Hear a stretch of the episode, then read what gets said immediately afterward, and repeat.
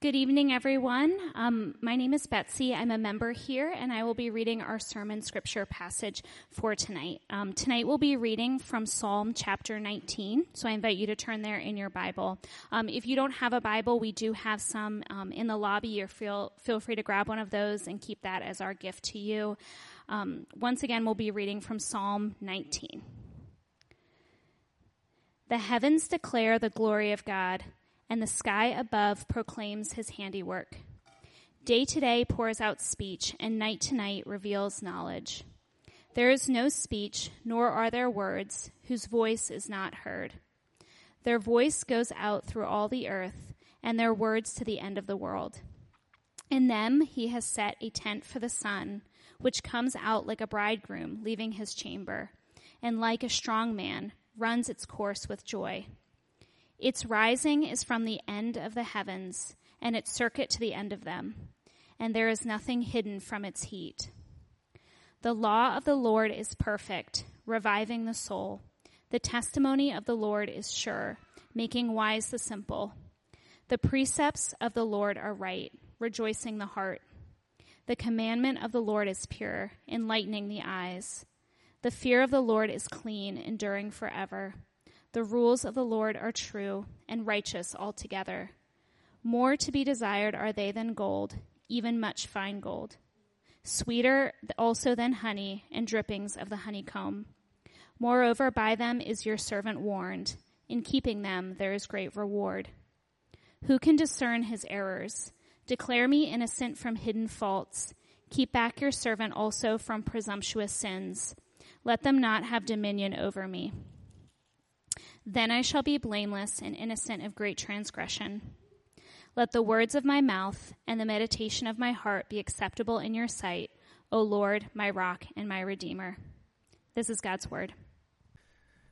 Thank you, Betsy. Well, good evening, everybody. It's good to be back with you. So, we are continuing our series in the Psalms, and the goal here is we want to become a people who develop the habit of drawing near to God across the full range of the emotions that we experience across the full range of human experience because the Psalms teach us to do that. And today we're looking at Psalm 19. And some of you may remember we looked at Psalm 19 a year and a half ago. It was during the first eight weeks or so as a church. And we looked at it because Psalm 19 gives a very clear doctrine of the word, uh, you could say. So, how does God speak? Why does God speak? And since we hold to God's word as a church, we looked at it. But today, what we're going to do is not so much look at the doctrine of God's word as how does that reality speak to a very specific application? So, how does the fact that God speaks to us and we can listen to Him, um, how does it relate to one application in particular? And that's going to be the topic of uncertainty this evening. Uncertainty. Um, put another way, what do you do when you don't know what to do? What do you do when you don't know what to do? And so, uh, a number of years ago, I was faced with the decision of either, actually, it was the same week. I got, a, I got a job offer in the private sector, and I got presented with an opportunity to head into full time vocational ministry. And I didn't know what to do. Like, I had no idea. Neither decision was that clear. And so, a friend of mine who knows me well, he got me a book, and the title of the book is called Just Do Something just do something, right? Like the title of the book says it all. Some of you probably know who this person is who gave me the book. And um, you know, it's one of those gifts where you're like, are you insulting me right now or helping me? Yes, okay. And because he knows I'm often a very indecisive person, this is one of the things that drives Kelsey nuts because I do it with trivial things. So if I'm packing for a short trip, just like a, like a long weekend somewhere, I'll stand in front of my dresser for an hour. Just do I want the blue shirt or the gray shirt? Do I want shorts or pants? Until finally, instead of packing a suitcase, I'd pack like or uh, instead of just packing a little, you know, messenger bag or a backpack, I pack an entire suitcase because I essentially just take my dresser and dump it upside down in my suitcase so I could just have anything I want. Let me put some trombones in there too, because what if I want to play them while I'm on, you know, the long weekend? Like I'm, i can be a very indecisive person, and so this book, you know, just do something. It was it was helpful. It gave Christian principles on how to make decisions, and one of the things he pointed out was, I think this is probably more so for modern believers, is we tend to either be tinkerers so we, we tinker with jobs. We tinker with boyfriends and girlfriends. We tinker with churches. We tinker with places to live. Like we really just settle down and commit to something long term. Or we go the other way where we, like, we're in a perpetual state of stasis or paralysis where we're so afraid to make a decision because what if it's the wrong decision and it forever like you know shoots us off into a trajectory of regret and despair. And you know it's, it's what we do sometimes right? And so how do we go about knowing what to do when we don't know what to do? And what's helpful is this psalm psalm 19 is it it doesn't lay out specifics okay take job a or b enter into this relationship or don't. What it does is it gives us principles for navigating things when they're not clear. Because there's so many things that we face, right? Do I move or not? How do I care for my aging parents? How much do I put into retirement? Do I take this job or not? So many things don't have a clear answer. So how do we listen to the Lord and know what to do when we don't know what to do? Okay, so let's look at uh, three things the psalm tells us that we need to listen to as we make a decision in the gray. And da- this is David, uh, David the psalmist, who's going to say first we need to listen to creation, second we need to listen to the Bible, and then third we need to listen to God's Spirit. First we listen to creation, second we listen to the Bible, and then third we listen to God's Spirit. Okay, so first number one, these first six verses, we listen to creation. Verse one. The heavens declare the glory of God, and the sky above proclaims his handiwork. Day to day pours out speech, and night to night reveals knowledge. There is no speech, nor are there words whose voice is not heard. So, what David's saying here is one of the ways that you listen to God is you look at creation. And so, just as if you were to look at the painting on the ceiling of the Sistine Chapel, that would tell you something about Michelangelo, the artist or you can communicate non-verbally to somebody. So if Kelsey and I are out at a dinner with some people and we've been at the dinner table for four hours and Kelsey starts tapping my leg underneath the table, she's communicating something very clearly. You know, i.e., Steve, you better start the goodbye process or your future does not look so good. Just kidding. She doesn't, she doesn't do that, um, usually. but, right, so there's a lot that we can communicate to each other non-verbally. And David's saying, creation, even though it doesn't use words, it tells us very clear things about our Lord. Now, what you should be asking at this point is, okay, David, you know, I know you're a sh- I know you're a shepherd boy. I know you love to work with sheep and lay on a grassy hill and look at the stars, but you're sounding like a hippie. Okay, like I have real decisions. I have real problems I'm facing, and you're telling me to go outside on a mountaintop and look at a flower. Like, how is that going to help me know what to do when I don't know what to do? Well, here's how it helps. So, look at verse 1 again. The heavens declare the glory of God, and the sky above proclaims his handiwork. What David's saying is when you look at creation, like, what specific things does it tell you about our Lord? What does it tell, tell you about the power of God? What does it tell you about the wisdom of God? I was just speaking with one of our members this week, and he was saying when he goes to the ocean and he just begins to dip his toes into the water, he literally starts to tremble with awe and fear because he's looking out just at the sheer vastness and dominance of the ocean, and he realizes how puny he is compared to the waters, and then he thinks about how powerful must this God be who holds the waters? And two weeks ago, you all remember when we looked at Psalm 8 and we saw that uh, the Lord holds the heavens in his fingers. And we talked about, you know, even just our galaxy alone that has billions of solar systems in it. It's 105,000, it's 105,000 light years across. Light travels around the Earth seven times in one second. Moving that fast, it takes 105,000 years for light to go across our galaxy. And there's hundreds of billions of galaxies in our visible universe. Okay, and so how does this relate to making decisions? If you know the God that holds the power of the oceans and not even just holds the cosmos, but has the wisdom to hold the physics of it all at the big level and at the molecular level. What if you knew that this creator is, is not just the creator, but he's also your redeemer? Right? So, see how David ends the psalm, verse 14. O Lord, my rock and my redeemer. So, the same God who holds the heavens and who holds the atoms, this God became a human being in the person of Jesus, and he commanded the ocean while he was a human, but then he went to the cross to take, your, take on your sin in your place so that his father could become your father, and you, beco- you could become in, in union with him. So, what does this do? Think about so many of the decisions we have. Um, I know some of you are, are, facing decisions with your parents who are aging. How do you care for them?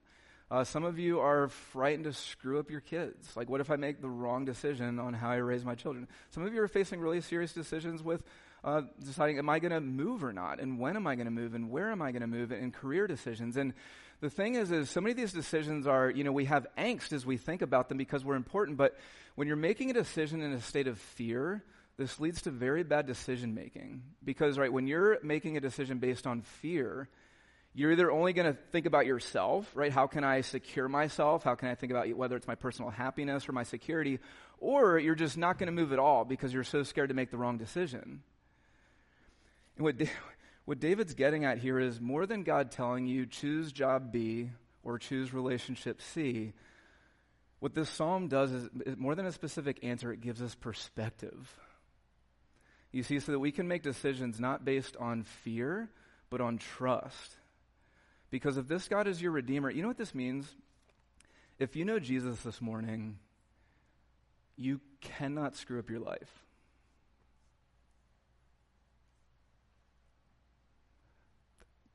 That's good news.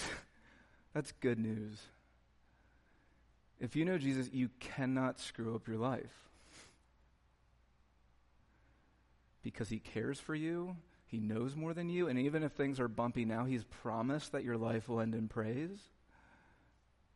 Remember, even, this was just a few months ago. I was talking with Jeff Toomer, and a number of you met him when he came here recently to preach, and I was I was really scared with the decision I was making with respect to the church.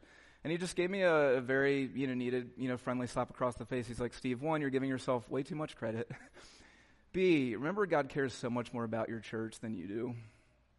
Things are going to be fine. Okay, and so first, listen to creation. Look at creation and know the same God who made all of this is also your redeemer. And you cannot mess up your life, regardless of what decision you make if you're walking with Jesus. Okay, so you can exhale a little bit. Okay, that's the first thing. Listen to creation. Number two, we don't just listen to creation, we listen to God's word. And we see that here mainly in verses 7 through 10. And notice the language here that uh, David uses to describe uh, the word of God. So, verse 7, the law of the Lord, the testimony of the Lord. Verse 8, the precepts of the Lord, the commandment of the Lord. Uh, verse 9, the rules of the Lord. So, all these things are different ways of referring to Scripture and different ways that all put together, God gives us everything that we need to know Him and then to live as those who have been brought into His kingdom. And there are two things that David says here when you listen to the word of the Lord, uh, two things it gives you. And the first thing it gives you is wisdom, and the second thing you get is delight. Okay, so first, you get wisdom. So there are many things that the Bible tells you about dealing with specific things where it helps you know what to do. Okay, so addiction, boredom, career, depression, envy, finances, goal setting, hope, identity, justice. We could keep going through the alphabet. Okay, we could be here all day. There are so many things that the Bible speaks to specifically, but more pertinent to today, also what the Bible gives us is it helps us know what to do in the gray um, when, it, when the Bible doesn't speak to specific things. And so the more that you spend time in the Word, the more you don't just memorize like specific chapters and verses, but you begin to know the, you could call it, you begin to learn more the mood of the Bible. Like in general, what would the Bible have to say about this, right? Because you're learning about the character, you're learning about the person of the God who wrote the Bible. So just like me with some of my best friends and with Kelsey, there are a lot of times where I know what they would think about something, even if they're not there to say it, because I know I've spent so much time with them. And so there are times where I'm facing a decision and I think, what would, what would Kelsey do here? Or what would my friend, you know, Justin do here? And so forth. And in the same way, the more we spend time in the Word, the more we just get a general idea of like the general contours of it and what would Jesus do in this situation. And so let's talk about how this applies to you could say a more personal level um, when you're facing decisions that seem unclear, and then also a, a broader, more uh, things that relate to societal concerns, right, and, and bigger things. So first, on a personal level, I think sometimes when we are facing a decision, we go to the Lord and we say, God, tell me if I should choose A or B. Now, we should absolutely do that. We're going to get to that in a little bit, but often what God does, more than just saying, hey, choose A or B, is he forms us into the kinds of people who make wise decisions. Okay, so think about it this way it's, it's the difference between going to a world renowned scholar and saying, hey, can you write this paper for me on this topic? And so the difference between that and studying under that same scholar for 10 years so that you become the kind of person who can write the types of papers that he or she would write. You see? So the more time you spend, the more time you spend in God's word, the more you learn to make wise decisions because you're actually transformed more into the person of Jesus. And so you begin to ask questions as you're as you're facing a, a dilemma. You, you think about things. So, so, for example, like how does the fact that um, how does the fact that Jesus has come, Jesus is going to come again, and I'm going to have a new heaven and a new earth to dwell in? How does that change how I make this decision? And how might that change my motive or the outcome of this decision compared to somebody who don't knows the Lord? Okay, because people should look at the decisions you're making or the motives by which you're making them. And while there will be overlap between you and unbelievers, there should also there should be a grid, right, that you use to choose, okay, how much am I going to save or spend or what job am I going to take or where am I going to move to or, you know, how am I going to raise my children? Who am I going to date and how am I going to behave as I date this person that looks different from the world?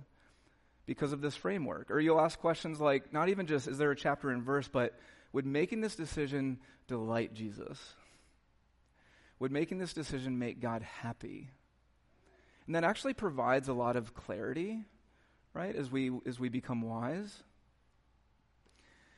And second, let's talk about wisdom on a, on a broader issue, because I think if the past two years have shown us anything, uh, one of the things it's shown us, and you know, maybe it's just because of the nature of the news and the internet, but Christians often don't use wisdom. Okay, and we've seen this in conversations about like the reckoning of racism, the history of racism in our nation, and the vestiges of it that are still affecting things. Um, discussions on politics. Okay, and the way Christians discuss with one another inside the church and outside the church often aren't wise. And you, you see the language that David uses here. And at the end of verse 7, the testimony of the Lord is sure making wise the simple. So the idea is that the idea there is a simple person is naive and inexperienced, so they tend to fall into extremes with different positions. Rather than saying, where should I be black and white? And where is there room to be for there to be gray? You know, where, where's the truth? Where do I have to admit humility and, under, and recognizing that there are things that I just don't know? And so let's just talk about one issue, and that's the ever increasing in volume and intensity matter of the transgender discussion. Okay, there is a, there's clearly a lot of uncertainty right, regarding this discussion inside the church and outside the church. And I know, like, we don't often talk about things that are more heavy like this, but we, need, we do need to talk about them from time to time because if we're not saying what God's word says about it, then where are we going to go to find out, right, what does the Lord say about these things? And so, what are two extremes that Christians and non Christians tend to fall into, right, as we think about those who um, really feel like they've been born into the wrong body? Well, there's one extreme, and that's to immediately condemn or mock or be afraid of people who experience gender dysphoria or who advocate for them, right? And just quick to, to shut them down, right? You're, you're trying to, you know, stifle our rights and change how I speak and, and all these kinds of things, right? So that, that's what you could say like the hyper conservative extreme. And then you have what you could call the hyper liberal end of the spectrum, which is to basically give full credence to the sovereignty of desire and say that to even disagree with any desire that a person has is tantamount to oppression. Right? And so we need to let anybody, even if they're a 12 year old, if they have a particular desire, we need to affirm that and not contradict it. So th- those are two extremes. Well, what does the scripture say? Because this is one of those things where there's no chapter and verse that says, here's exactly what to do when it, when it comes to gender dysphoria. But does the Bible, even though this is relatively new in terms of a political debate, the Bible, you know, because it's eternal, it's, it speaks to these things. It speaks to the subject in very clear ways. So, what are some helpful principles here where we can enter into these conversations with people that we know with incredible compassion while holding on to the truth of Scripture? Okay, so what are a few things that the Bible says about this that can help us be wise and, and loving? Okay, the, the first thing that the Scripture says, and this more this is more of the truth component, in Matthew 19, Jesus Christ, he makes it very clear that God made men and women, and men and women are equally worthy of honor because they're both made in the image of God. And while they're equally worthy of honor, men and women are definitely distinct. Okay, so equally worthy of honor, but they're definitely distinct. So that, that's the first thing Scripture says. What does Scripture also say? Scripture also lets us see that we don't have to cling tightly to unbiblical gender stereotypes, right? This is something that a lot of people are pushing back against. So we see Jesus, he wasn't just the perfect human, but he was the perfect man. And Jesus, he cooked for his friends. He wept for his friends. He held babies. What does this tell us? It means that masculinity doesn't mean you need to drive a tank and eat raw steak and lift weights to be a man.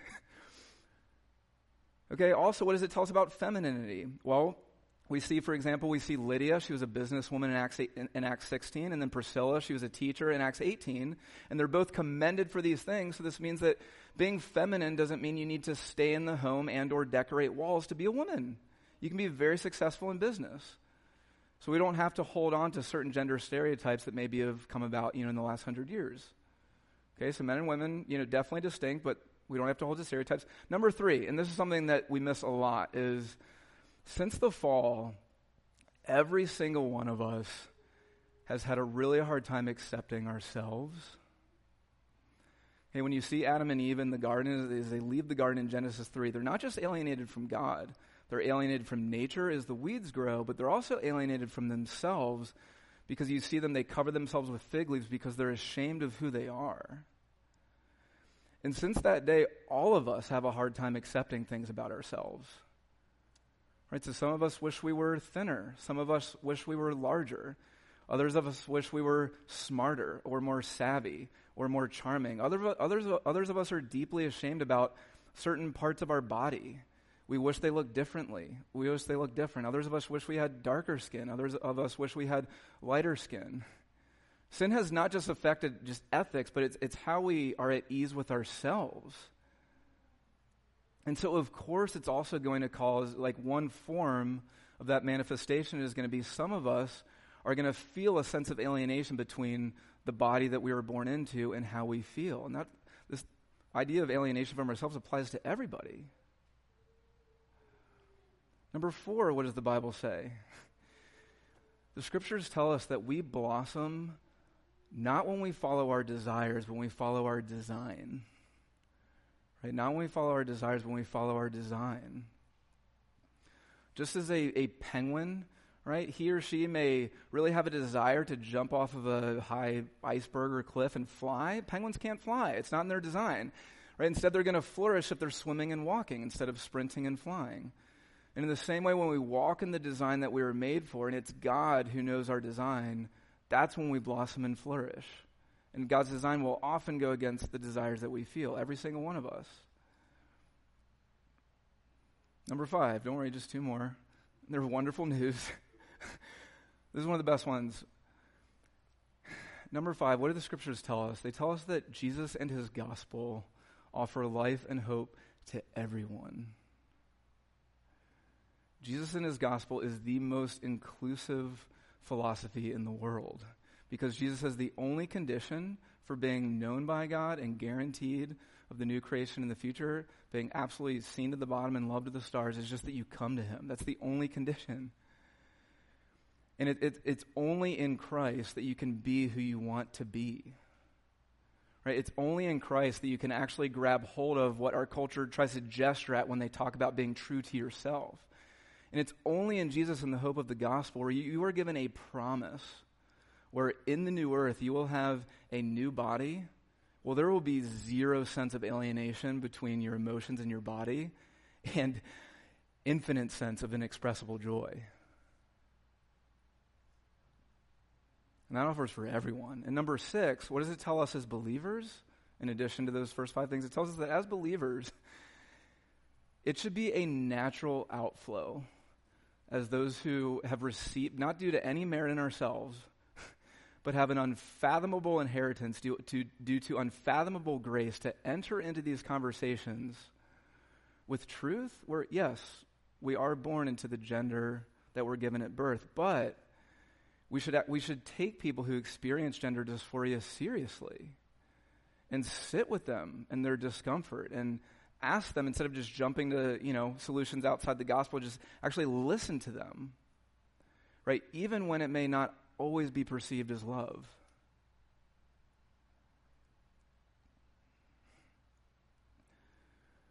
Do the scriptures talk about every single situation? No. Does it talk about, you know, what policies should we, should we put in place? No. But does it give us tried and true principles for entering into the space with gentleness and compassion? Absolutely. Yes, we get incredible wisdom when we listen to God's word and we know God's word. What else do we get as we listen to God's word? We don't just get wisdom, okay, knowing what to do in the gray. We also get delight. So, don't you love this about how David describes uh, the word of the Lord? So, see verse 7 the law of the Lord revives the soul. Verse 8, the precepts of the Lord, or the Bible, rejoices the heart. Verse 10, more to be desired is the Bible than gold, sweeter also than honey. Is this how you think about the Bible? What David's saying here is it's smashing the notion that following God's word leads to anything but a full life. And as I was thinking about this, you know what's interesting is notice what David doesn't say? He doesn't say in verses 1 to 6, nature revives the soul. Right? Looking at a beautiful landscape is sweeter than honey. No, he says it's the word of the Lord that's more precious than gold. And this struck me as annoying if I'm being because so I love nature. So 9 times out of 10 if I can choose where we're going on vacation, it's going to be like a wonderful home on a mountainside at some kind of crystal clear lake as opposed to a city. Like that's where I'm going to want to go on vacation.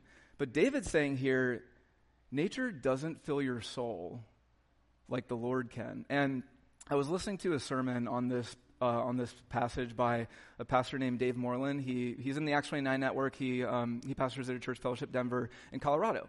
He's one of Luke's old pastors, and so he was he was talking about this psalm, and he said, so you know he's been doing ministry in Colorado for a long time. And he said, you know, why do so many people, especially younger people, move to Colorado? It's like, you know, Colorado is one of those places just like every millennial and Gen Z wants to go to. And usually it's because of nature, right? The beautiful landscapes, you can go snowboarding. Apparently also there's no ticks or Lyme's disease there. That's amazing. Uh, no humidity there. He said, but here's what I've noticed doing ministry in Colorado is, he said, did you know that the Rocky Mountain states, so Utah, Colorado, Wyoming, to name a few, they have the highest rates of suicide and depression in the nation. Highest rates. And he said sociologists have been doing a lot of research on this because why are people unhappy in beautiful states and not unhappy in ugly states? And he said, you know, there, there's a lot of theories, and, you know, all of them, I think, hold partial weight. But he said, here's just what I think from being here for, you know, however long he's been there, at least 15 years.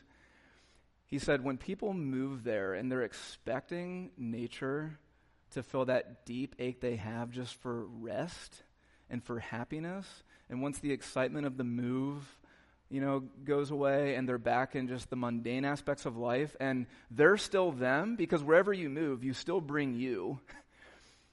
then that's when they start to just get really sad, because it's, it's like, if this isn't satisfying me, then what will?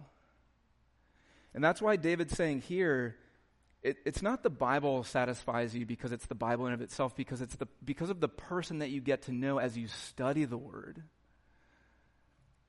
And so remember, we're talking about decision making, right? In the midst of uncertainty. How does this help you make good decisions? Nature, just like anything else, is a created thing. And when you look to nature or any other created thing to fill your sense of happiness, you're going to make poor decisions. Because you usually think about, okay, am I going to choose a different job because this isn't satisfying me? Or am I not going to serve my spouse because they're not satisfying me? Or am I going to move here because this city is a concrete jungle and it's not satisfying me? You're generally not going to actually be listening to what God may be telling you because you're chasing a created thing to make you happy rather than God Himself in His Word. It's God who's sweeter than honey, not any created thing. So, how do we know what to do when we don't know what to, we, we listen to God in creation? He holds us. We listen to God in His Word. He gives us wisdom. He gives us joy. And then, number three, and those of us more buttoned up Christians, we need this. We need to listen to God's Spirit. Uh oh, getting a little charismatic. All right. So, we need to listen to God's Spirit. Verse 12 Who can discern His errors? Declare me innocent from hidden faults. Keep back your servant also from presumptuous sins. Let them not have dominion over me. Then I shall be blameless and innocent of great transgression. So David asks in verse 12, Who can discern his errors? That's a rhetorical question. No one can discern their errors outside of God because no one knows the, the depths of our heart more than the Lord, right? And the deepest things in us, especially the deepest errors, we're the most blind to. So what David's asking here is, Lord, help me see what I can't see, right, as I move forward in life. And so, what we need to do as we think about making decisions is we need to seek God. We need to seek the Spirit as we make decisions. Jesus promises in John 16, when He ascends, He's going to send us the Spirit to lead us into all truth. First, to show us the beauty of Christ, but then, second, how do we walk as those who are in union with Christ and make wise decisions? And so, as, you, as you're facing a decision that's unclear, you need to carve out time, especially in a distraction full world, right, to regularly seek the Lord on what would he have you do. And maybe he's going to f- affirm a desire you have, but like push you to make the decision, even though if you're feeling timid and you just you don't want to take the risk. Or you need to open yourself up to him actually challenging you and saying, I know you really want this thing but this isn't either for your good or for the good of those around you. We need to open we need to allow the Lord to actually contradict us because we often don't know our errors.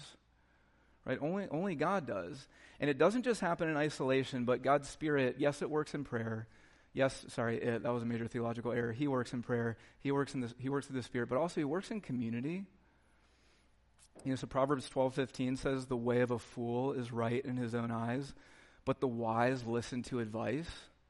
So, as we think about making decisions, we need to bring those in our church community, others who know the word of the Lord, to speak into our lives and help us see if we're being blind to something, or say, yeah, like you're on the right track. And remember who's writing this psalm? I think David may have appreciated this more than anybody the need for community to speak into his life, to show him his errors. Like, you guys remember one place that this happened?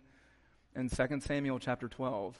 David had just assaulted Bathsheba and then murdered her husband and one of his good friends, and he was completely blind to it, the fact that it was wrong. And it took the loving courage of his friend Nathan to walk into David's court and say, David, you're not just making a poor decision, you're, like, you're on a track to hell unless you repent and turn around. David needed a friend. And so do you when you're looking at making decisions. You need to invite people into your life to, to help you see what you can't see. And how does David end? Verse 14 Let the words of my mouth and the meditation of my heart be acceptable in your sight, O Lord, my rock and my redeemer. It's a great verse just to meditate on each morning. And Think about how this ties into the entire psalm. So, verse 1 says, The heavens declare the glory of God. And then he ends, May the words of my mouth and meditation of my heart be acceptable in your sight. That phrase, be acceptable, that's Old Testament language for worship, for glorifying God. And I think what David's saying here is could it be possible that even more than the vast expanse of the heavens giving glory to God, could God receive more glory when a humble servant bows their knee before the cross and says, Thank you for saving me. Thank you for redeeming me. I'm in a situation where I don't know what to do. What I do know that you've called me to is to praise your name no matter what I do and to live in light of the gospel with everyone with everyone in my life inside and outside the church. I think so. I think that does give glory to the Lord even more than the heavens themselves. So let's seek God in creation, in His Word, and through His Spirit. And let's go to Him in prayer.